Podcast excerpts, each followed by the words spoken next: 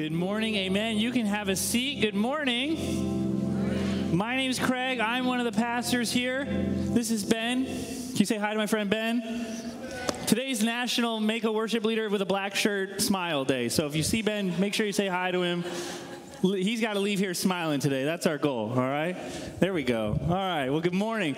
Hey, I want you to imagine with me just a second. Can you imagine that you woke up one morning and you had no idea who you were.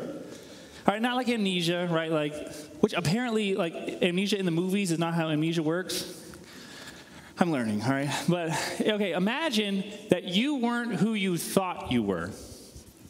Your whole life, you thought you were somebody, and then one day you learn you're not actually who you thought you were. This actually happened to some folks in Florida. Had to be Florida, right? These two women, they were born in like the 70s in Florida on the same day in the same hospital, like east of the middle of nowhere, Florida, okay? And they're born in this hospital. Here's what happened, all right? There's two families, right? One family, they're double income, no kids. They were struggling to have kids, so in the meantime, they just started living it up in Florida. They got a boat, they were partying with their friends, and then they have a kid, okay? Another family has like six or eight kids, all right? And they were not a super fun, joyful family, right? Like they were like pretty straight laced, they were kind of uptight, not a lot of joy and laughter, quite religious. Okay, these two families both have daughters on the same day, and the hospital accidentally switched them. Okay? Now, if you're a new parent, I, I don't, I don't want to speak for you. That was totally my fear, right? Like when we had our first, we had Jet, he like disappeared for a while and then came back, and I was like, hmm, I don't know you, you don't know me. How do I know you know that's my kid? When you get to like kid three, you're like, yeah, we'll take it. Like, that's fine. That's cool. Yeah, we'll, we'll, we'll, love this child, whoever it is, right? But can you imagine? It's kind of like every like first new parent's like nightmare, right? Like, is this really my kid? For these two Florida families, it was a reality. And I know what you're thinking, all you nurses and doctors out there, like that doesn't happen. What happened in Florida? Okay, it was a real thing. Now, just imagine with me for a second. Just imagine. You, this really happened. So, this girl who was supposed to be born in like double income, no kids, we got a boat, right? She instead is born into religious, six other kids, straight laced family. And she never fit in. Like, I think she had blonde hair, they all had brown hair. She was the life of the party. They're like, calm down. Like, you always have to have that much energy? Jeez. Like, that's probably sinful, right? And then meanwhile, like these fam- this other family, they're like living it up. They're going to the beach and they, this boring kid, right? And like this her whole life, the girl that was stuck in the wrong family is like, I don't feel like I belong. Why don't I fit in? What's really happening? And so, can you imagine her surprise when one day she found out, hey, the reason you feel like you don't belong is because you don't. Now, take this a little bit further, okay? This family over here, double income, no kids for a long time, like into their 40s, right? They got money. All right? This family over here, I can imagine, I don't know, they're like on the envelope system with no money still, you know, somehow. All right? And there's like six kids, right? I bet that this girl, not only did she learn she's not annoying and all these things her whole life, she's actually the life of the party, just stuck in the wrong situation. There's money. She's got an inheritance. That's great news. Now, here's a reality, right? While she's stuck with like bump on a log family, was it true? Was it true that she really was a wealthy heiress of a fun loving Florida family? Was it true? Yes. Was she able to experience any of that goodness? No, because she didn't know. My concern this morning, and the reason that we're starting to launch into the book of Galatians, is because I think the same thing, but on a far greater and serious scale, has happened to the church. There is a doctrine, a beautiful doctrine, that for, for many years, if you read anybody in church history, it was the center, it was the pulse, it was the heartbeat of the church. But in recent years, it has been turned down almost on silent. And it's this doctrine called union with Christ. Union with Christ. And for many of us, we aren't living into the benefits and the reality that are ours because we just don't know. And there's more at stake than a large inheritance from a middle income, fun loving Florida family. We are united to Jesus with his energy, with his lifeblood flowing through us, and we don't know. And so many of us in our Christian lives experience joylessness. We can be stuck. We can be frustrated. We can look back at the past and be, oh, I remember when I used to be, we, have you heard this phrase before? I used to be on fire for Jesus. Nowadays, I'm just trying to be faithful, right? That sounds good, right? It's churchy, but it's, it, it could be like coded language for I'm just tired. I'm going to keep my expectations low because I've been disappointed in my spiritual life. So I'm just going to keep my expectations low, keep my head down, and just trust Jesus till I get to heaven. All right? Life's hard right now. It's kind of a jumbled mess, and then I get to go to heaven, and that's just what it means to be a Christian. What if, like our Florida friends, something else was true about us and we just didn't know? That's union with Christ. And that's what the book of Galatians is all about. It's all about union with Jesus. It's all about, I'm not a farmer. Uh, but I was a farmer for a day, actually. I uh, helped uh, uh like a company plant mums. So uh, this is my this is if, if there's any farmers out there that want to correct this, I'm happy to receive correction. Did you know that you can graft the branch of another tree to a different tree. Someone actually, so uh, Charlie, who knows a lot about trees, in the first service told me that it's happening in our backyard somewhere, that there's a walnut tree that he said a squirrel did it. Again, he could tell me anything. I'd be like, whoa, nature's crazy. Um, but like, it's grafted to a totally different tree and it's growing out of that tree. So, what does that mean? The, the lifeblood, the nutrients from the tree is flowing into and through that branch. It is nourishing and providing sustenance for that branch because it is grafted in. That's the Christian life. We call that union with Christ. We have been so connected to and united to Jesus that his life flows and nourishes us. So instead of feeling stuck, instead of feeling frustrated, instead of like, man, where am I going? We have access to and communion with the Godhead. And a lot of us don't live into that reality because we just don't know. Nourishing. Would you describe your relationship with God as nourishing, life giving? It provides sustenance, it fills you. Or is your relationship with God exhausting, life taking? Is God always just checking in every once in a while to make sure that you're doing what you're supposed to be doing? You get home from a long day's worth uh, work of work. You get a long day at work. You're tired. You really just want to hang out. Uh, you you know, season three of Succession is coming out. You're super excited. You sit down and you're like, oh man, I really should read my Bible, but I really want to know what's going on with Kendall Roy. Okay, here we go. And then you just kind of turn that down, and then you feel guilty, like, oh man, really should have should have done that Bible reading. I bet God's going to be harder to get in touch with next time. Oof. Is your Christian life life giving or is it life taking? Now, Paul cares about this very much. Because what happened was the church in Galatia was setting off on their life with Jesus and they got stuck. And they, they got stuck, and some spiritual leaders from outside come to them and say, Hey, we've got the solution. We know how to get you unstuck. And the, in the, the case of the church in, in Galatia, the medicine was more harmful than the sickness. The medicine was more harmful than the sickness. So the problem in Galatia is that these people were really what was happening is they were Christians gone wild. And some folks came in and said, hey, here's what you got to do. You got to keep all these rules. All right? You got to keep all these rules called Torah. That's how you honor God. And Paul writes back and says, oh, Whoa, whoa, whoa, time out. The medicine you're offering is worse than their sickness.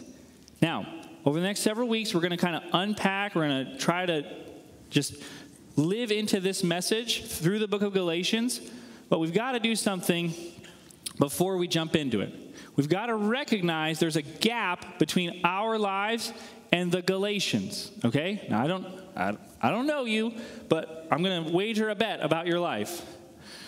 You are not a Galatians. I am not a Galatians. How do I know that? Scholars have no idea who the Galatians are, okay? So I'm pretty sure it's not you and it's not me. There's a little bit of a gap between us. So to understand, before we can even really jump into the book of Galatians, we got to talk about three people. There's three, there's three figures who are going to help us jump into the book of Galatians, okay? Mark Twain, the 90s adult alternative band REM, and TV in the 70s. We got to talk about these three things before we can get to Galatians, okay? Let's talk about, let's start with Mark Twain. Uh, Mark Twain once famously said, History doesn't repeat itself, but it often does rhyme. History doesn't repeat itself, but it often does rhyme. What does he mean? Well, World War I and World War II were similar, but it, weren't, it wasn't just like the same exact thing. There were similar world, global circumstances happening, but there were different things going on. That's what it's like with Galatians, all right? Most of us are not struggling with what the Galatians were struggling with. Okay? For many of you, if you're living a life where you're like, man, I have so much anger, all this anger is bubbling up, I just want to scream and cuss at my kids and throw a weed whacker across my yard. I'm so furious, right?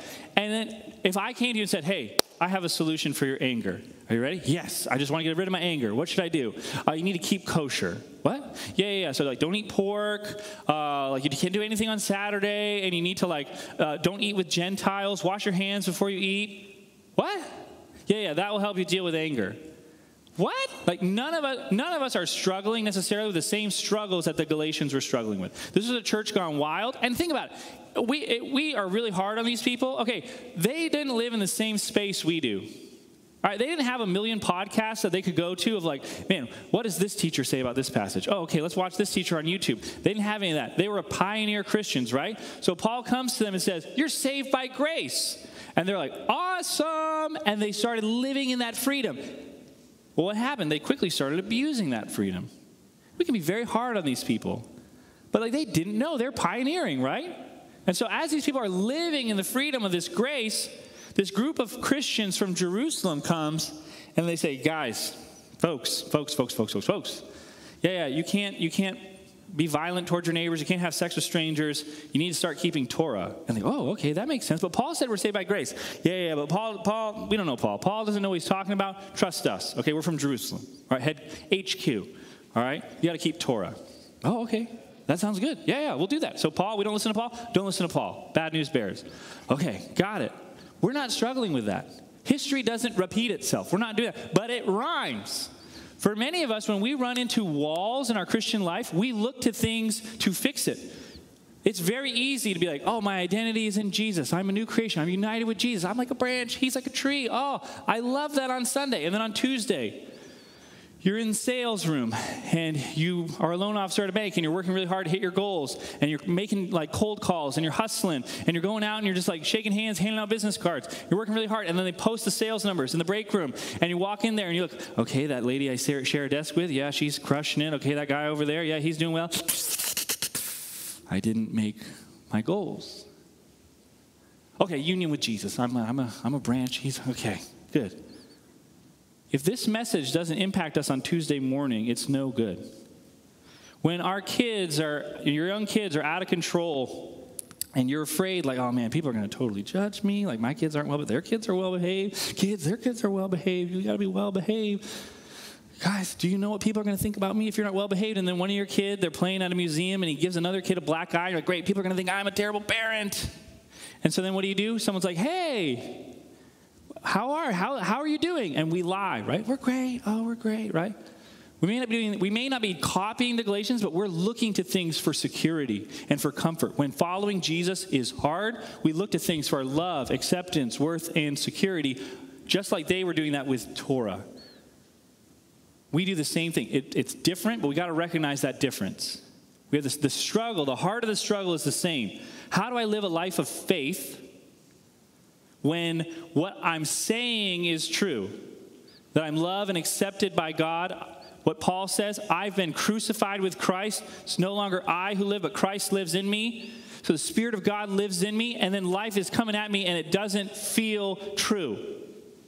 How do I live by faith in those moments? Oftentimes we're tempted to go to other things just like they were. Mark Twain helps us understand the book of Galatians. 90s adult alternative band REM. Now, I know there are probably not a ton of REM fans in the room. I'm okay with that, okay? I love REM. I had brothers who were older than me, so REM is like a little bit like pre my time, but I would listen to REM and I just like felt cooler than my peers because I knew like what the older kids were listening to. And so like, I've always loved REM. They, they, so many, like my favorite REM song the band Radiohead, his lead, the lead singer Thom Yorke, his favorite REM song is my favorite REM song, and so I feel like, man, I'm like totally in with REM. If Thom Yorke's favorite REM song is my favorite REM song, I'm in. Why do I tell you all that? Am I just trying to brag about REM? No, I'm trying to say these are my people. Okay? I love these people. I'm part of that subculture. I get it. We get it. We're on the same page, all right? But can I tell you something I learned recently? I completely misunderstood like the most popular REM lyric ever, okay? And you may not know REM, but you know this song, right? The song, sorry, Luke, I gotta, Luke is the king of singing in services. I'm, all right, I'm gonna try. Like, that's me in the corner, that's me in the spotlight, losing my, thank you. Oh, that just made my heart so happy. All right? You may have heard that at Hy-Vee. It plays, it's like a Hy-Vee classic, you know? But they had a lot of other hits, okay? Trust me. It was a cool subculture, okay? I always thought that that song meant that there, Michael Stipe is in like a corner at a party and he's like, oh my goodness, there's no God. And like the New Testament, those aren't re- reliable documents. And like, oh man, what if like, what if there was no Moses? Oh, I don't know if I can believe all this stuff. This is terrible, right? It's actually not what that means. The phrase, losing my religion, is a popular old Southern like slang for getting angry. And think about it for a second. It totally makes sense, right? Like if you're on a long car ride with your kids, like, are we there yet? Oh, no, no, no. We got like 20 minutes left. Are we there now? No, no, we got 20 minutes. How about now? Kids, if you don't quiet down, you are going to make me lose my religion, right? Isn't that great? The song isn't about some guy who's deconstructing his faith, it's about somebody getting angry, all right? Why did I misunderstand that? Because we're separated by geography. I don't know Southern slang. Southern slang is awesome, by the way. I just don't know any of that because I'm not from Athens, Georgia, the birthplace of Michael Stipe. All right? So I don't know that. Here's a wild thing, though we live in the same time, but we're separated by geography and we don't understand each other.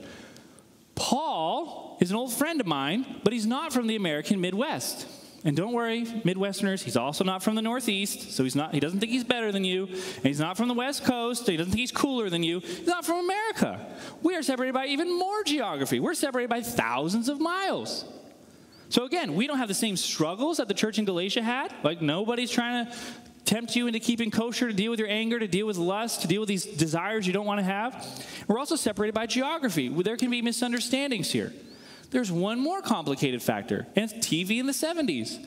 You know what I learned this week? This is true, okay? This is, and if, if you know more, you definitely know more about this than me, correct me, okay? Did you know, did you know that in the 1970s, let's say, you could turn on channel 3 and nothing would be on? Did you know that? Like, you have your TV and like you pull out the like the dial thing, right? And the crank, and you channel 3, and it's just like a, that rainbow thing, right? Did you guys know that? I didn't know that. Like, I had no idea. So I'm out to coffee with two friends, and they're like in their 60s. And so they're like talking, like, oh, yeah, you know, we're talking about this thing. Like, yeah, you know, that was back in the day at 9 o'clock when nothing was on TV. And I was like, what? What do you mean nothing was on TV? Yeah, you just turn on the TV and it'd be like those light, those things. I was like, why? Well, they just didn't make anything. Why? Like, did they not like money? Did they not know like you could sell commercial? Like people don't just watch, okay, we had an hour of TV, that's good for the day, and all right, let's retire to the den. Like I grew up in the opposite problem. Like pick a year, pick any year, 2016, right? And let's just say pick a, a genre of entertainment, music. If you wanted to, just in the year 2016, listen to all the music that came out in 2016. You could start today and you'll die before you get there right? We just have infinite content. That was not the case in the 70s, right? They're like, all right, we're done with TV for the day. That was a good day, everybody. All right, we nailed it. See you tomorrow, right? I'm, I did not understand that world. Why? We're separated by time. I grew up in a different time. All right? Paul, we're separated by geography, but we're also separated by time. You ever hung out with your old uncle and they say things like, oh, please, please just keep that to yourself and definitely don't post that on Facebook? Paul is older than your old uncle. Paul died thousands of years ago. And so, please, I'm not trying to put distance between us and the Bible, but we do the Bible a disservice when we just plop it open and we assume this speaks my language and my culture to my certain situation. We got to do a little bit of work, all right? Because not only that, Paul is a little tricky to understand. And it may be uncomfortable for some of us, like, whoa, can you say that? It's not me saying that. It's Paul's contemporary, Peter. Here's what Peter says He says, Just as our dear brother Paul also wrote you with, with the wisdom God gave him. So, see, he's going to give a little critique, but he's being polite before he does that. See what he's doing? He writes the same way in all his letters, speaking in them of those matters. His letters contain some things that are hard to understand. All right? So we're not, we're separated by, we don't know the original situation of the Galatians. We're separated by geography and we're separated by time. Why do I say all that to you? Because we're going to start in chapter 2. Okay? We're going to give the overview of the book of Galatians and we're starting in chapter 2. Because if we don't, what we're going to have, is we're going to go down all these rabbit trails and we're going to miss the filter through which Paul is saying what he's saying. Paul says some wild and even harsh things. He says jokes that I have to repeat, and I don't know if I'm going to be able to say them without like blushing, right? Paul says some pretty wild things in the book of Galatians. And it can just be coming at us. We're like, what's he saying? What's that mean? Why should we kick people out of church? Like, what's happening? We got to get to the heart of his message. And Paul doesn't get to the heart of his message until chapter 2. And the heart of his message, the heart of Paul's message, is he's trying, he's working really hard to confront lies that Christians believe. And the big lie sounds wild to us at first. The big lie sounds like, ooh, that doesn't sound like Christ- the Christianity I grew up in. The big lie that Paul is working to confront is that wild people need rules. Paul is working really hard to communicate to the church in Galatia that it is a lie to believe that wild people need rules. Time out for a second. I am not saying, I'll tell you what I am saying, but right now I'll tell you what I'm not saying. I am not saying society doesn't need laws, okay? So if you come to that four way stop sign, you're like, poof, I don't need rules, and woof, drive right through it, and you hit me on my bicycle in your big old truck. Like, that's on you. I didn't tell you to blow through that stop sign, okay? I am not saying that laws are bad, society doesn't need laws. I'm not saying teenagers don't need bedtime. I am not saying that addicts don't need structure. What I am saying is that Paul was writing to a group of people who were trying to experience union with Jesus. They, they had met Jesus, he was living in them, and they wanted to keep living in that reality. And someone showed up and says, You know how to do that? Rules. You know how to form Christ in you? follow Torah. You, know, you, you want to know how to experience more of Jesus? Check these boxes. See, some of us are like, man, yeah, like, I believe in Jesus, but all this like discipleship stuff, Christian formation, That's like extra credit, right? Like I just believe in Jesus and I am I'm just waiting to go to heaven when I die. Paul is saying that discipleship isn't extra credit. It's not something for serious Christians to work on. What he's saying, discipleship, Christian formation, is growing in our awareness of just how deeply united to Jesus we are and how that needs to be our motivation and our fuel for how we navigate life. So, faith, again, faith. He, the passage we're about to read, he says, The life I live, I live by faith. A life of faith is not, I believe all the right things. So I go through life and I just say the right things. So when my kids are wild, when I'm not reaching my sales goal and I feel bad, what should I do? Just say true things to myself. Here's what I'll do my identity is in Jesus. I'm united to Jesus. This doesn't hurt. I'm fine. That is not being alive. Dallas Willard, spiritual guru number one. Dallas Willard once famously said that life consists in our ability to gather nutrients from our surroundings. Life consists in our ability to gather nutrients from our surroundings. So, like a plant, you put a plant in the ground and its root systems go down and it gathers nutrients. Its leaves gather energy from the sun. As Christians, we need to, being alive means we gather energy from our surroundings. What are we gathering energy from? not our ability to keep the rules. That's not being alive. We're gathering energy because we have been grafted into Jesus. And his life flows in and through us. If you believe in Jesus, the truest thing about you is Galatians 2:20. This was the heartbeat of Paul's message. I have been crucified with Christ. I'm not alive anymore. Jesus lives in me. That's true whether we feel it or not. And you all sang that just a few minutes ago. Even when I don't feel it, you're working. Many of us do not live in the benefits and the nourishment that that provides because when life comes at us, we feel like that's God's true opinion coming at us. If God really liked me, I wouldn't be sick. If God really liked me, my kids would obey. If God really liked me, I would have passed the MCAT. If God really liked me, if God really liked me, if God really liked me. And Paul's saying, wait, wait, wait, what if we have this backwards? What if there's a different message. And we just aren't living in the reality of it because we don't know. That's the heartbeat of Galatians. The heartbeat of Galatians is union with Jesus. And over the next several weeks, we're going to work really hard to turn that speaker up. We're going to work really hard so that in our bones we feel the reality of what Scripture says about us, that we have been united to Jesus. Before we get to Galatians, See, we got to tee it up carefully. Paul is going to, the heartbeat of the message, it's very easy for us to lose it because he's, again, talking to these Galatians who have a struggle that we don't have. So he's going to talk a lot about, like, hey, if I turn my back on the law and then I obey the law, am I a transgressor because I rebuilt what I destroyed? And, like, most of us know to go, hmm, that's true, that's true, yeah, yeah, I get it, I get it, that's right. Well, I don't know what that means, right?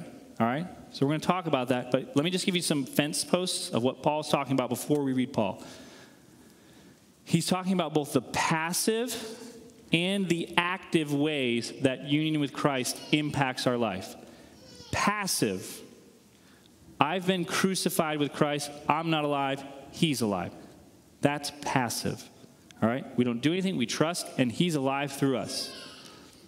Active the life I, I, the life I, so Jesus lives in me, but the life I, I, Paul, live, I live by faith. That's active.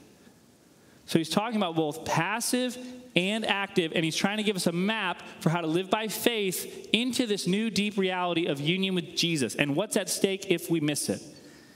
What's at stake if we miss it? If we say, no, no, no, like, yeah, union with Jesus is great. I trust Jesus, but to really change my heart, I need rules, I need to obey, I need to check these boxes. If we do that, we're saying Jesus died for nothing. We're saying, hey, he, can, he was condemned under the law, and the law condemned him. I'm crucified with him, I died with him. And, but then we're like, oh, wait, all that stuff, let, can we get a do-over? Like, I just, I just want to, I, I want to try to try to do it. I want to keep it. And Paul's saying, no, no, no. He says this, you foolish Galatians. That's foolishness. He's saying we we're that's not who we are. That's gone. It's like this. Think about the metaphor of sailing for a second. The Christian life is not about saying, okay, we're on this island where we are, and God is way over there on that island. And we have a sailboat to cross this huge ocean. And this sailboat, it's powerful, it's ready to go, it's beautiful. It's not made to stay in the dock. We got to go. And so we start sailing. That's what the Galatians did. Like, woohoo, we're saved by grace. Let's go. Let's experience God. We're off. And then they ran into rough waters and wind, and they got spun around. And then a different boat comes up. These Judaizers from Jerusalem. They're like, hey, hey, what did Paul say? No, no, no, no, no, no, no. You need, you need the motor. You need to get there on your own effort. You need to work. You need to try. You need to, you need to do these things. Like, well, that makes sense. They're from Jerusalem. You know, that make, they're from HQ. This makes sense. So they put the motor in. And Paul comes back to them and says, Hey, you guys, you're not sailing anymore. You're involved in something else. That's not life with Jesus. That's not union with Christ. Doing this in your own effort, poof, you've forgotten who you are. And so we got to talk about it. We got to untangle what they were struggling with. And so if you have a Bible, Galatians 2:17, Galatians 2:17, how do we trust Jesus? How do we how do we experience union with Jesus? All right? Galatians 2:17. And if you would please stand with me for the reading of God's word. Galatians 2:17. But if in seeking to be justified in Christ, we Jews find ourselves among the sinners, doesn't that mean that Christ promotes sin? Absolutely not. If I rebuild what I destroyed, then I really would be a lawbreaker. For through the law I died to the law so that I might live for God. I have been crucified with Christ. And I no longer live, but Christ lives in me. The life I now live in the body, I live by faith in the Son of God who loved me and gave himself for me. I do not set aside the grace of God. For if righteousness could be gained through the law, if being right with God came through what we do, Christ died for nothing. You foolish Galatians, who's bewitched you? Before your very eyes, Christ was clearly portrayed as crucified. I would like to learn just one thing from you. Did you receive the Spirit by works of the law or by believing what you heard? Are you so foolish? After beginning by means of the Spirit, are you now trying to finish by means of the flesh? Have you experienced so much in vain, if it really was in vain? So I ask again Does God give you his Spirit and work miracles among you by works of the law? or by believing what you heard. This is the word of the Lord. God, we need help. God, we need to grow into greater levels of awareness of your spirit. That your son is alive in us.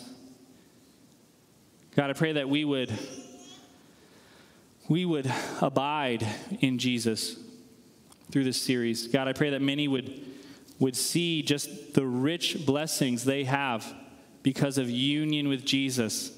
It's not about what we do, it's not about trying, it's about trusting. I ask all these things in Jesus' powerful name. Amen. You can have a seat.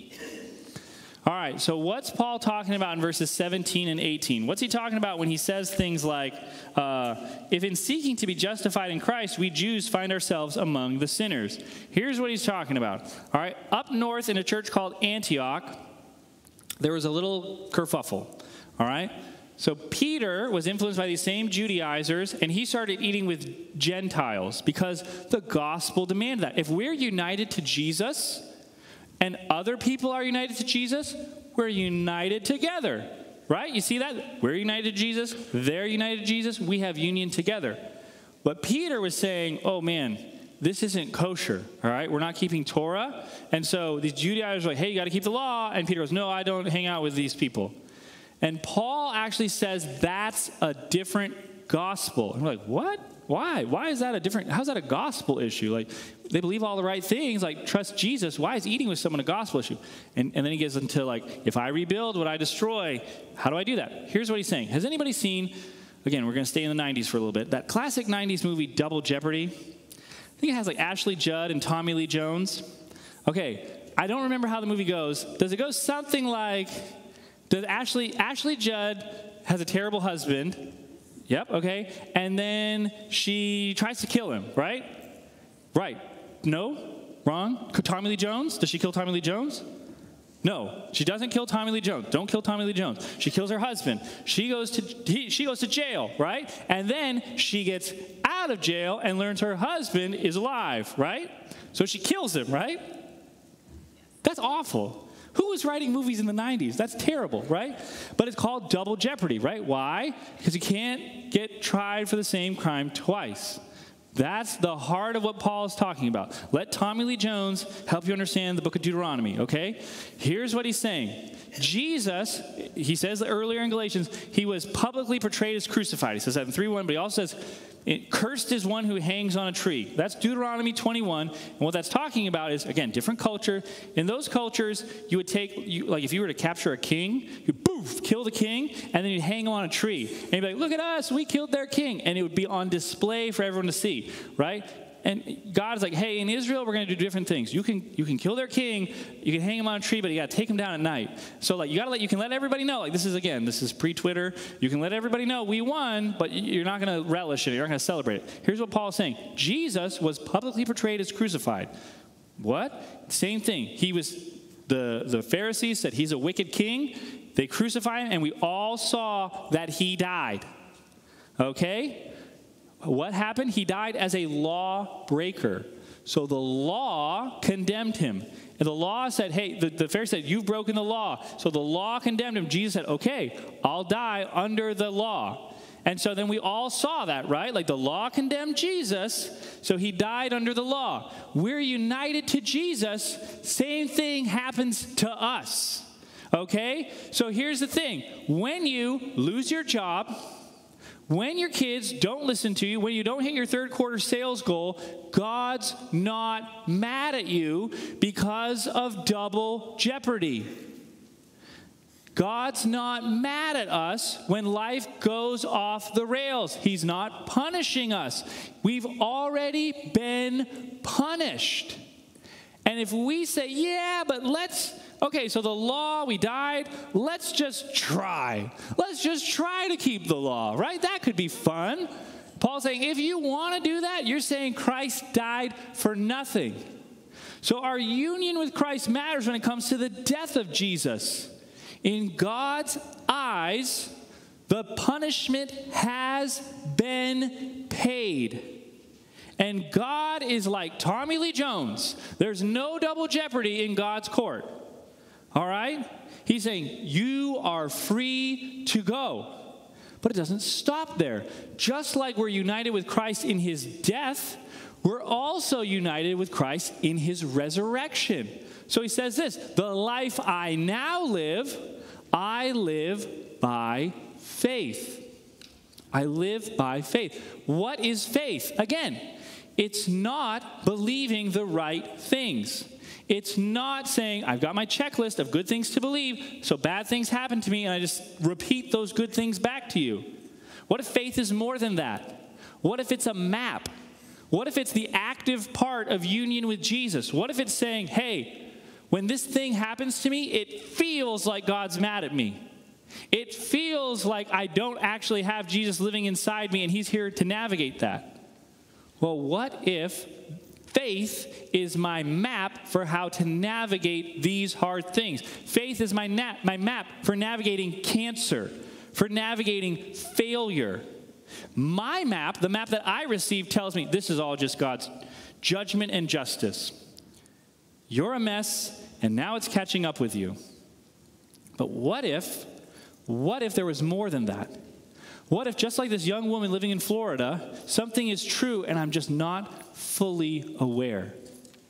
That's a game changer. That's a game changer.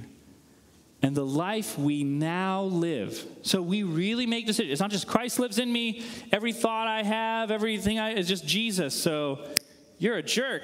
Jesus living in me, man. I didn't say that. No, no, no. We have to figure out how to navigate doing this. We have to, the life I live. Jesus isn't going to live your life for you, He's not going to go to work for you, but we go to work and we're not alone. We have His Spirit. We're walking with another. And so we take God's presence with us out of here on Tuesday morning. It's not like, oh, that was great for Sunday, but I got a real job. I got to navigate real relational conflicts. I'm not alone in those. And again, back to Dallas. Dallas Willard called that reciprocal rootedness. Leave it to Dallas Willard to both clarify and confuse at the same time. Reciprocal rootedness. We're so enmeshed with Jesus. We're connected to him. We are rooted together that we just blend together. And so he's with us, we're with him, and we're receiving his nutrients. We're living off of the power of God. That's union with Christ. Christ uniting his life to ours, giving us access to and communion with God. Union with Jesus. That, for followers of Jesus, is the truest thing about us. Nothing else. No matter what life throws at us, no matter when we're doing well and we feel great, or when we're doing poorly and we feel awful. No matter if we're, we're like uh, an example to people in our church of what an awesome marriage looks like, or if we're trapped in a loveless marriage. We have Jesus with us in those moments. And God's not mad. That's the map. That's the passive part of it. The active part is okay, Jesus, how do we walk? Where do we go? How do we do this? Help me. A great prayer that uh, a spiritual director uh, gave me, a great prayer for how to navigate these, is just something as simple as this. When life comes at you, it's just this simple prayer Jesus, I invite you into this moment. So, Jesus, oh man, I, I feel embarrassed right now. I feel ashamed. Jesus, I invite you into that shame. Hey, Jesus, I, I feel like I'm not being a great parent right now. I invite you into my bad parenting. And faith says he's with you. Remember, as we're going through what is the Bible, what, what's a name that God loves to call himself? Emmanuel, God with us. He is with us in those moments. Think about Paul. Remember, we talked about Paul if you were here for What is the Bible? We said he was like working really hard, gonna destroy the church.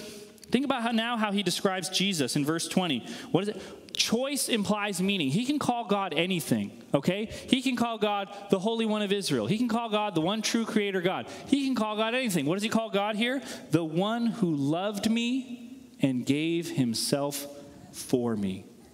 What do you think of God? Is God the one who checks in on me and makes sure I'm not having too much fun? Is God the one who's righteous and I'll never add up? Or is God the one who loved me and gave himself for me? He doesn't nullify, he doesn't say, hey, yeah, there's a problem here, but he fixes the problem. And there's no double jeopardy in Jesus' courtroom. And this is the wild thing. This is why we got to do overview because if we don't, if we just look at the branches and don't look at the forest of Galatians, we're going to miss things. This is what Paul means. You may be familiar with this verse. This is nuts, right? So he says this. So remember, the church in Galatia, they were Christians gone wild. They were just like partying it up, living, abusing grace. And Paul doesn't get around to addressing the problem until chapter 5. Okay? He, in journalism, that's called burying the lead. He buries the lead. He says this So I say, walk by the Spirit, and you will not gratify the desires of the flesh. First, he untangles the disaster that the Judaizers had put them in, and now he gets to like, hey, we don't have to be like, don't fight strangers, don't sleep with strangers, like, but you don't need rules to change your heart. You need the Spirit. And then he says this crazy thing, right? The fruit of the Spirit is love, joy, peace, patience, forbearance, kindness, goodness, faithfulness, gentleness, and self control. Against such things there is no law. Okay, I'm going to say that again. Against such things there is no law. Christianity is about cultivating union with Jesus. Does Christianity care about holiness? Yes. How do we get there, though? Do we get there by just setting up a checklist and following that checklist? No, by living with the Spirit. And when we live by the Spirit, the fruit, remember, we're sticking with our gardening analogy. When you plant, when you when you cultivate a spiritual life, when you're grafted in, the fruit of that are all those things. Other than that, you don't need anybody telling you what to do. That's crazy. We don't believe that. We're like, just tell me what to do, Jesus. Give me the rules, give me the list. He's saying, live in the Spirit. Well, yeah, yeah, yeah, but give me like step one, then step two, then step. He's saying, live in the Spirit. Against such things there is no law. Wild people don't need rules. Wild people need the Spirit. They need God dwelling with them. They need to be grafted into that tree. And when we as people spend our energy connecting with and growing in our awareness of our connection to that tree, what happens? Love joy, and peace. Those are nourishing words. When we're not connected, what do we get? Envy, strife, all kinds of just dumpster fire life, life things. We can't change our desires, but God dwelling with us changes our desires. That's why that prayer, Jesus, I invite you into this. And believing He's there. You are that Florida girl. Now, this mistaken identity thing, it didn't just happen in, Florida. And if there's one other state you thought it would happen in, it happened in that state. It happened in New Jersey, okay? I want you to just kind of this is the, this is the wild side of it. There's a flip side of it. Just pay attention. These are this is this is a documentary from several years ago called Three Identical Strangers, and it sounds kind of wild at first, but then the story gets super nefarious. So hang on for a second. It started when I went to college. It was the first day of school. All these people are coming up to me saying, Eddie, how are you? Eddie, hi. I'm like, my name's not Eddie. I don't know what you're talking about. As soon as this guy turned around, I knew it was Eddie's double. I said, You're not going to believe this. You have a twin brother. Oh my God. As I reached out to knock on the door, it opens. And there I am. His eyes are my eyes, my eyes are his eyes, and it's true. And then the story went from being amazing to incredible. It was an article to Twins Reunited. I think I might be the third. When people ask me what is the most remarkable story you ever encountered, I tell them it's the story of the triplets. You guys have been on the front page of every newspaper in the world. True. They were more like clones than they were like brothers. It was a miracle. There was nothing that could keep us apart. That's when things kind of got funky. Just for a second, can you imagine? I have all. I grew up with like in the era of like, uh, you know, what's it, Parent Trap, and like It Takes Two, and I always like, man, I bet I'm a twin. I bet there's another one of me. I'm uh, maybe they're like super rich, and we're gonna like collide one day at camp, and uh, my life's gonna be changed. That really happened for these folks. Okay, like who they thought they were. They woke up one day and they weren't those people. But here's what happened they weren't rooted in any sort of identity system. And when their life changed, it got nuts. So, Phil Donahue, that's who that guy was with the glasses who said, This is the craziest story I've ever done. That was Oprah before Oprah, okay? So, Oprah before Oprah said, This was the craziest story I ever done. That propelled these three guys into superstardom. Okay, they were everywhere. They were huge. They had a ton of money. They opened restaurants in Manhattan and they were partying and they were living it up, and they, the, both the challenges of Insta fame, and then also the story gets nefarious. So it's like, well, how did triplets get separated at birth and nobody kept a record of it? It was done on purpose So this is like after the days of like World War II. There were like some anti-Semitic scientists, like maybe eugenics stuff, and they separated. They were Jewish. They separated these Jewish people at birth and were studying them uh, for the sake of like nature versus nurture. And they did it in real time, and no one involved knew. And so they go from like having like, woohoo, life is awesome, we're insta famous, to like, whoa, who am I, and how do I make sense of this? And that confusion and that tragedy ended up, and it ended up taking the life of one of the twins. He just couldn't, he couldn't handle it. Rootedness matters. Life is going to kick in your front door. I wish I could tell you it, it, that's not the case, but it will. All right? We can't leave brokenness over there. We can't say, like, oh, that may happen at that church. That may happen to that family. That may happen to those people, but it doesn't happen to me. It will happen to you. And when it does, who are you? Who in the world are you when life kicks down your front door? Do you deserve it? Is this God saying, like, yeah, you do? You're welcome. If we don't know who we are, when life comes at us, we won't know what to do. And like the Galatians, we will spin off course.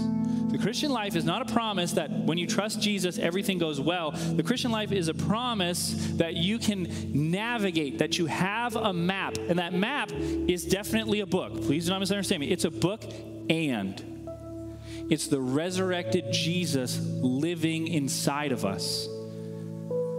The same Jesus that the grave could not hold lives in his followers today.